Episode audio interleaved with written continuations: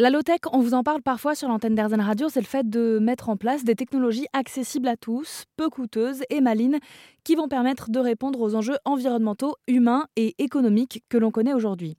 S'il y a quelques années, c'était quelque chose de plutôt marginal, de plus en plus, les écoles, notamment les écoles d'ingénieurs, l'inscrivent dans leur formation comme Centrale Nantes, qui propose depuis moins d'un an l'option ingénierie des low-tech, dont vous êtes le responsable, Jean-Marc Benguigui. Bonjour. Bonjour. Bienvenue sur l'antenne d'Airzen Radio. Alors la low-tech, ça, ça concerne quel domaine aujourd'hui? Tous les domaines, hein, parce que j'ai certains étudiants qui sont très euh, très engagés sur la cause écologique euh, et qui vont dire voilà moi j'ai plus envie de travailler dans le monde de l'entreprise donc eux on va peut-être les retrouver dans des associations euh, sur dans l'économie sociale et solidaire ou autour de, de, de la low-tech mais j'ai d'autres étudiants qui, eux, se disent, nous, on peut changer les choses de l'intérieur de l'entreprise et cette formation va permettre justement euh, de comprendre un petit peu l'esprit la, low-tech, la philosophie low-tech et de, voir comment on peut transposer euh, cet esprit, euh, en tout cas cette démarche, dans une entreprise, dans une, une, organisation, une grande organisation. Donc du coup, pour moi, ça touche tous les domaines d'activité, toutes de taille euh, d'entreprise et tout type de forme d'organisation. Et euh, j'aimerais rajouter une seconde chose, c'est euh, lorsqu'on a ouvert cette option, j'ai été agréablement surpris parce que je ne m'y attendais pas.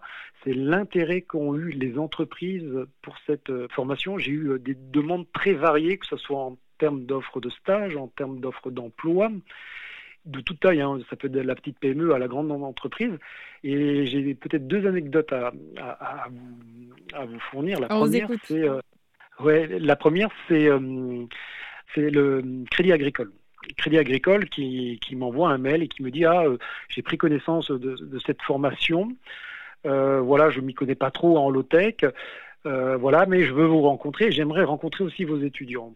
Alors je dis à mes jeunes, j'ai dit voilà, je vous propose d'aller voir euh, le, crédit agricole. Alors tout de suite, mes étudiants, ils ont eu euh, le réflexe en disant, mais attendez, c'est du greenwashing, euh, il est hors de question qu'on mm. aille voir une entreprise comme ça. Je dis, non, non, on, va aller les voir, parce que si on nous demande, c'est qu'il y, a quelque chose, il y a un intérêt. Et donc du coup, les, étudiants ont accepté le comment le, le, challenge. Et alors au début de la réunion, je voyais bien que chacun se regardait, les étudiants regardaient mm. donc les collaborateurs du Crédit Agricole. Et euh, ce qui s'est passé, c'est qu'à la fin de la journée, bah, tout le monde était très content et les étudiants, eux, étaient étonnés de voir que les, salariés du Crédit Agricole avaient aussi euh, cette envie de changer et qu'ils étaient dans un système pas forcément euh, facile où on peut changer les choses. Donc ça, c'était la première anecdote. Et la deuxième anecdote, j'ai eu aussi un message du ministère de la Justice. C'était un directeur de recherche et développement et développement durable dans, une administration pénitentiaire.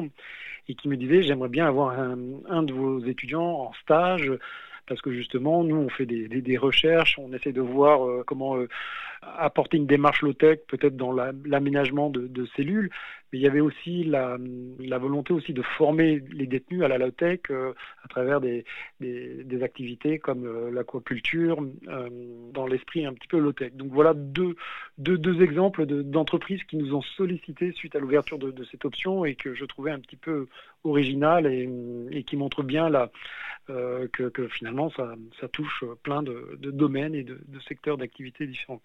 Et c'est encourageant aussi de savoir que dans les écoles d'ingénieurs, on peut se former à la et qu'après, euh, eh ben, ça veut dire quelque chose, cette ligne sur le CV, et que c'est valorisé ensuite dans les entreprises, les associations, les fondations dans lesquelles on veut travailler ensuite. Merci beaucoup Jean-Marc Benguigui. Je rappelle que vous êtes donc le responsable de cette option ingénierie des low-tech à Centrale Nantes, une option toute nouvelle de cette année dont on mettra toutes les infos sur erzen.fr. Merci beaucoup.